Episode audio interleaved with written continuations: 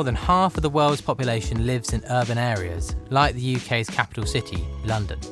The city's population is predicted to exceed 11 million by 2050. Cities such as London are major contributors to the climate emergency and generate a huge amount of waste. Did you know that around 7 million tonnes of waste is produced each year in London from homes, public buildings, and businesses? Well, in this episode, we visit one of the leading facilitators of circular economy activity in London. ReLondon designs initiatives that encourage Londoners to engage with the circular economy.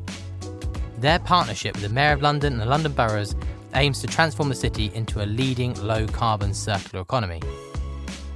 Welcome to the Circular Economy Show podcast from the Ellen MacArthur Foundation.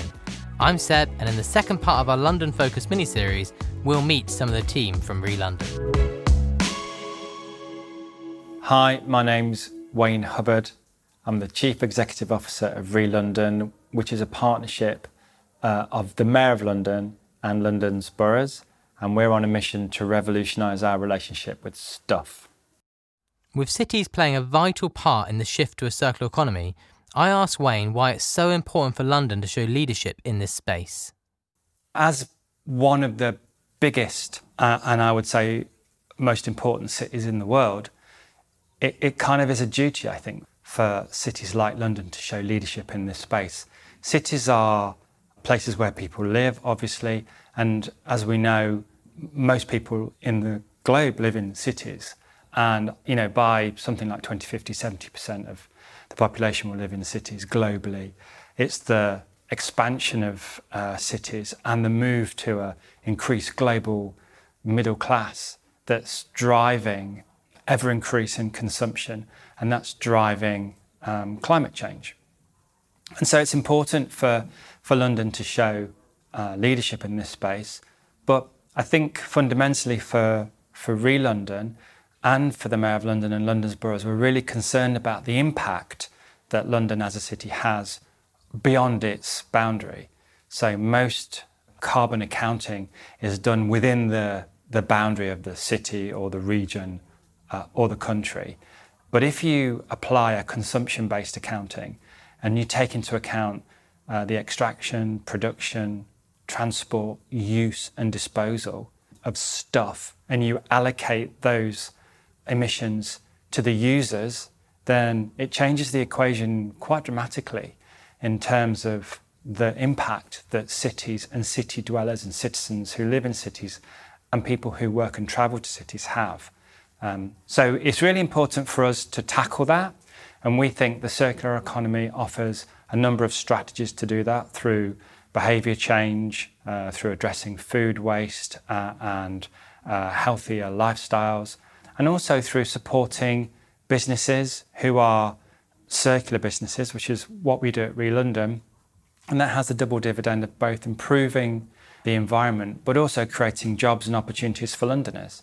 And as we move into an uh, uh, increased cost of living crisis, the circular economy, which is in itself a redistributive system. So we talked about uh, reuse and we talked about recycling and sharing. Those kinds of things are really, really kind of fundamental building blocks of the circular economy. But they also have the the benefit that in times of uh, a, a cost of living crises, that helps the economically disadvantaged. And it's more efficient way of using food, redistributing food, for example. I think something like 60% uh, of London's food that ends up on a plate that goes to landfill is edible.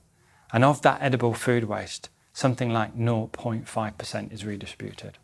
You know, so that the circular economy clearly can help with that. So it's a massive advantage to cities and uh, like London to apply circular economy thinking, both uh, policy-wise, but also in, in, including incentivizing businesses to deal with those problems. As we heard in the previous episode, it's often a lack of collaboration that prevents further progress.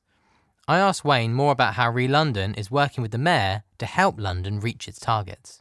So, the Mayor of London will be hosting this autumn a roundtable with some of the uh, CEOs from the biggest food producers and retailers in the world, actually, and um, talking to those and trying to get some agreement and action about reducing food loss and waste in the supply chain is really efficient way of dealing with that side of the equation. But these are these are big issues, and it's going to take collaboration with citizens, business, uh, civil society, and government to, to deal with these at scale.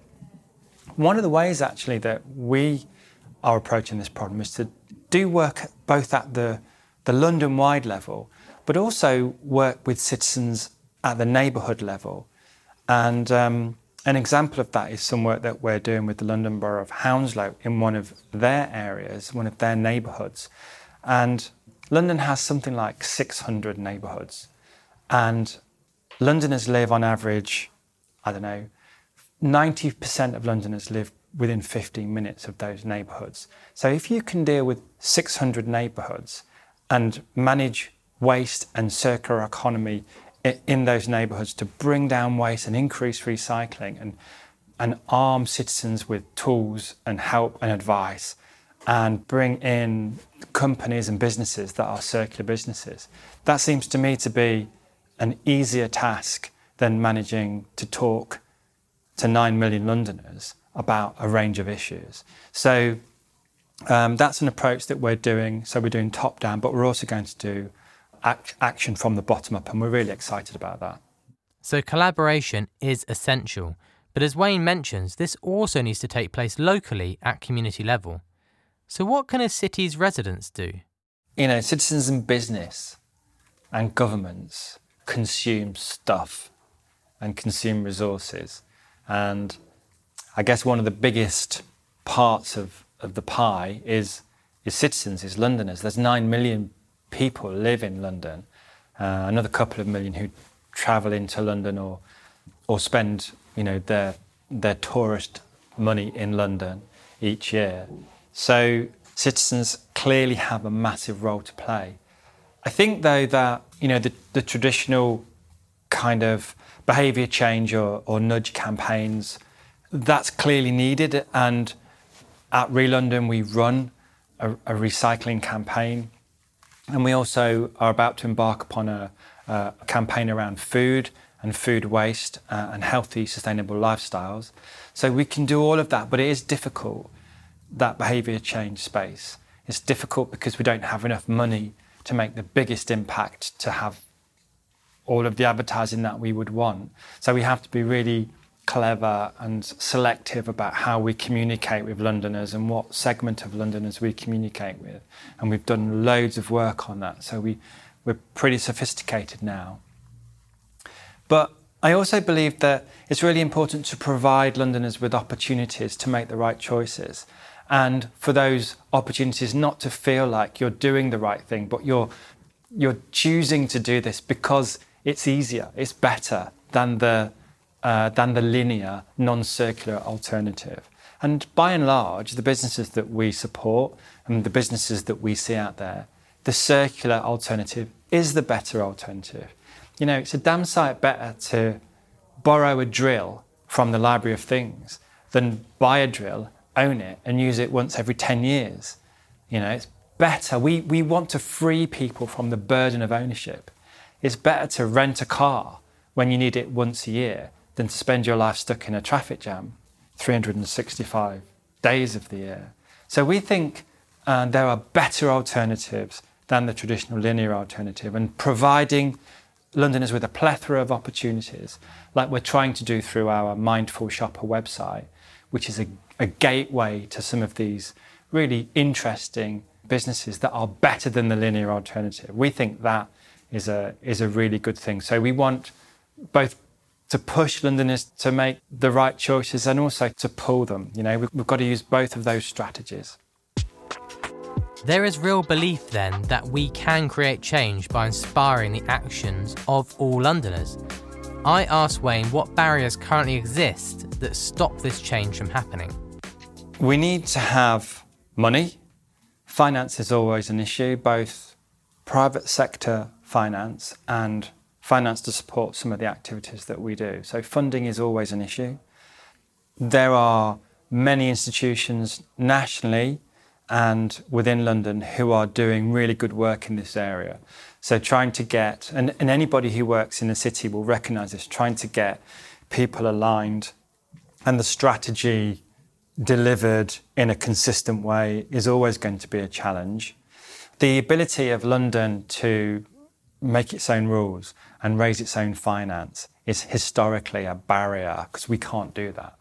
So, unlike um, uh, some cities in North America and, and Europe, we, we can't raise finances through taxes.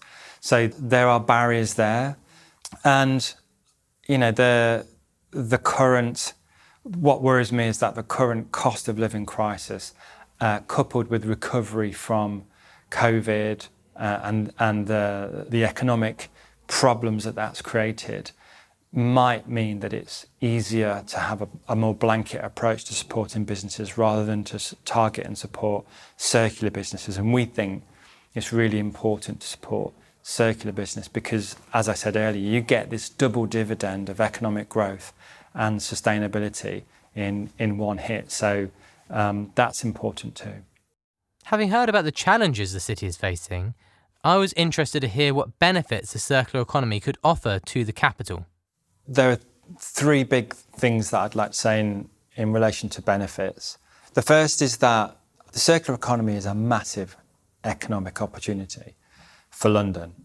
We did a report recently that identified that by 2030, if we follow the Mayor of London's London Environment Strategy for waste, by 2030, we will have half a million people working in uh, jobs around the circular economy, both direct, indirect, and core jobs.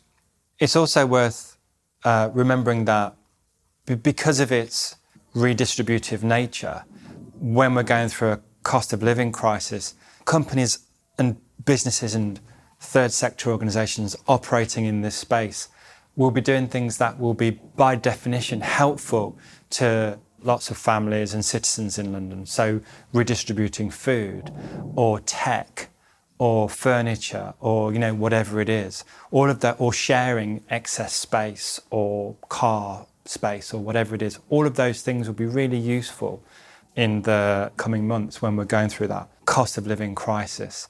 And then finally, I'd say that the circular economy as a concept in practice means that uh, businesses are uh, looking to shorten their supply chains. And by definition, because they're looking to mine materials within uh, the locality. And reducing your supply chains makes you more resilient and makes you less um, susceptible to geopolitical market shocks. You know, we've seen all too starkly um, how that can affect very quickly supplies of stuff in shops. So I think the circular economy is basically um, it's our future, and really we should be putting all of our resources, both policy and finance terms, into thinking how we can really incentivize and strengthen the move towards more circular economy businesses in London and indeed uh, elsewhere. So, a circular economy provides an opportunity to navigate the current cost of living crisis and potentially safeguard jobs and communities. And as we've heard, the time to act is now. So, what steps are ReLondon actually taking to help London become a circular city? Next, we caught up with their head of communications and behaviour change, Ali Moore. She leads their behaviour research and intervention work. Ali spoke to my colleagues Lou and Colin about some of the initiatives that ReLondon has created to empower people to take part in the circular economy. You work for ReLondon, but you used to be known as the London Waste and Recycling Board. Tell us about the brand renaming. Yeah, so that happened about two years ago now, and it feels like we've been called ReLondon forever. Um, so it happened because the London Waste and Recycling Board didn't really represent anymore what we are, who we are as an organisation, what we what we're passionate about. So um, although we still do very much work on waste and recycling, we were increasingly working on the wider circular economy, moving up the waste hierarchy. Um, and the name no longer really represented who we were, what we did, or why we did it. Um, and it also, um, we had an issue which was that we had been developing programs and a variety of different program brands and websites over the years. We'd become increasingly fragmented, and our stakeholders were a little confused about who we were and how it all fitted together. So it's given us a really great integrated platform to talk about the whole circular economy, not just waste and recycling, but everything to do with resource use and the climate emergency. Oh, wow. So, in, in terms of what you do then, um, can you tell us something about how you influence the choices that Londoners make? Sure. Yeah, I mean, London is, it, we have three core stakeholder groups that we deal with. We work with local government, we work with businesses, and we work with citizens. Um, and in each of those areas, we have different ways of uh, enabling kind of better choice making, if you like. Um, so, with our local authority team, they do a lot of work around things like flats recycling projects, where they remodel the way that recycling services work on estates or uh, in different contexts. So, they do a variety of different projects, and we use behavioural science to inform that and help people make choices that we want them to make rather than ones that are easy and, and not necessarily the most uh, sustainable. Um, in the business side of things, we work with small businesses to to scale them and to help them amplify and talk about the products and services that they're that they're uh, creating. Um, so we're providing more choices for people to buy um, circular products and services in the city by doing that. And then on the citizen side, we run a whole range of communications campaigns, um, talking to them about sustainable food choices, about circular textiles, about recycling, about repair, about a whole variety of things. So it's a really collaborative effort. Um, what sort of campaigns are you overseeing at the moment? Um, so we have a couple of food campaigns. We have so London Recycles, which is our our sort of core campaign that we run on behalf of the mayor and the London boroughs. Um, and as part of that, we run a thing called Repair Week every year. We've just finished our third year, which has been extremely successful. Um, we have um, Love Not Landfill, which is a, a, circular fashion or sustainable fashion campaign targeted at 16 to 24 year olds with the goal of getting them never to throw their clothes in the bin. Um, and then we have um, a campaign called Food Wave, that's an EU funded one, collaborating with 30 partners across Europe um, and then we have a new one called Eat Like a Londoner, uh, which has just launched in the past week, which we're very excited about, um, which is helping Londoners eat more sustainably or have more sustainable food behaviours at home. You work across local government, citizens, and businesses. What would you say was the split? Well, organisationally, it's about a third, a third, a third. Um, for me personally, I run um, behaviour change campaigns directed to citizens, but I also do communications to businesses and local government. I think my balance is probably about 60% citizen, 60, 70% citizen, and, and 30 40% business. Um, but organisationally, we do things, we do quite a lot with, with businesses and local authorities. We combine it together. So, for instance, a recent project, we worked with the London Borough of Bexley and connected them up with Olio, the food waste app, and Kitch, another app. Um, and we worked collaboratively with them to advertise those two apps quite intensively in a particular neighbourhood in Bexley. And then we evaluated what impact it had on food waste and food waste behaviours. So that in that instance, we kind of you know you take if you, you start taking a whole system view and you talk to all the different partners that may potentially be involved with it, and you, you get a very different experience and a different outcome. So we do we connect it all up together all the time in different ways. So the key features of the campaign do allow other organisations to become involved. And have you had a lot of enthusiasm towards that? Absolutely, yeah. I mean, we have 26 different London councils involved out of the 33 that there are in the city. Um, we have uh, commercial partners interested in getting involved in different ways, um, including either by just funding or by taking the materials and doing something with them. Um, so it what it helps to do is it helps amplify the message out to, through different channels to different audiences. Uh, every time we get a partner involved, there's been a real energy around it. Actually, lots of people really excited about it and, and getting in touch to see how they can get involved. So it's fair to say that cities clearly recognise the importance of collaborating with other organisations to get the message across to citizens. Absolutely, yeah. I don't think we could do it without that. Um, I mean, certainly coming from a sort of statutory body and from a local government perspective, we simply, I mean, the, the bottom line is we simply don't have the budgets to be able to do it without partnership involvement. So the more people we get involved, the better. And you can just you, you can talk to people in different ways in different places through different channels by getting those different partners involved. Yeah. Uh, so, I mean, it sounds like a real success so far. What would you say the key ingredients are for running a successful citizen campaign like this? Oh, we have a we have a little checklist that we um, that we use internally. Um, so a whole a whole range of things. So the first is one behaviour, one audience at a time. Having said that, eat like a Londoner, two big behaviours. So that's tricky. So there's a balance and a play off there that we have to be quite careful. Um, so don't talk too conceptually, don't talk too strategically. One behaviour, one audience at a time. Um, we always do research, know your audience, go where your audience is. Don't think that they think like you. They don't, they never do. Do your research, go and talk to them, be in their homes, find out what's really going on, and then tackle the real issues that are coming out. Test, test, test um, everything that you're doing along the way and respond to that. Something that you really love in campaign terms might just not work. Um, partners, partners can always reach places that you can't reach. They can bring perspectives that you can't that you can't see, um, and make sure that you're motivating and empowering people to make the change themselves. That you're providing them with the information and the resources that they need to do that. Uh, be creative, be edgy. We always say that you can be much edgier than edgier than you think you can. We work in a local government space, which is quite safe, and people are quite risk averse, and we try and push that and push that and push that as far as we can because Londoners are very difficult to engage. They have a lot of marketing thrown at them every day. Ali, thanks for coming in and telling us all about ReLondon today. Thanks for having me. It's clear that the circular economy presents a massive opportunity for businesses and citizens throughout the capital. But if we are to turn this opportunity into action, every policymaker, every business, and every citizen potentially has a role to play.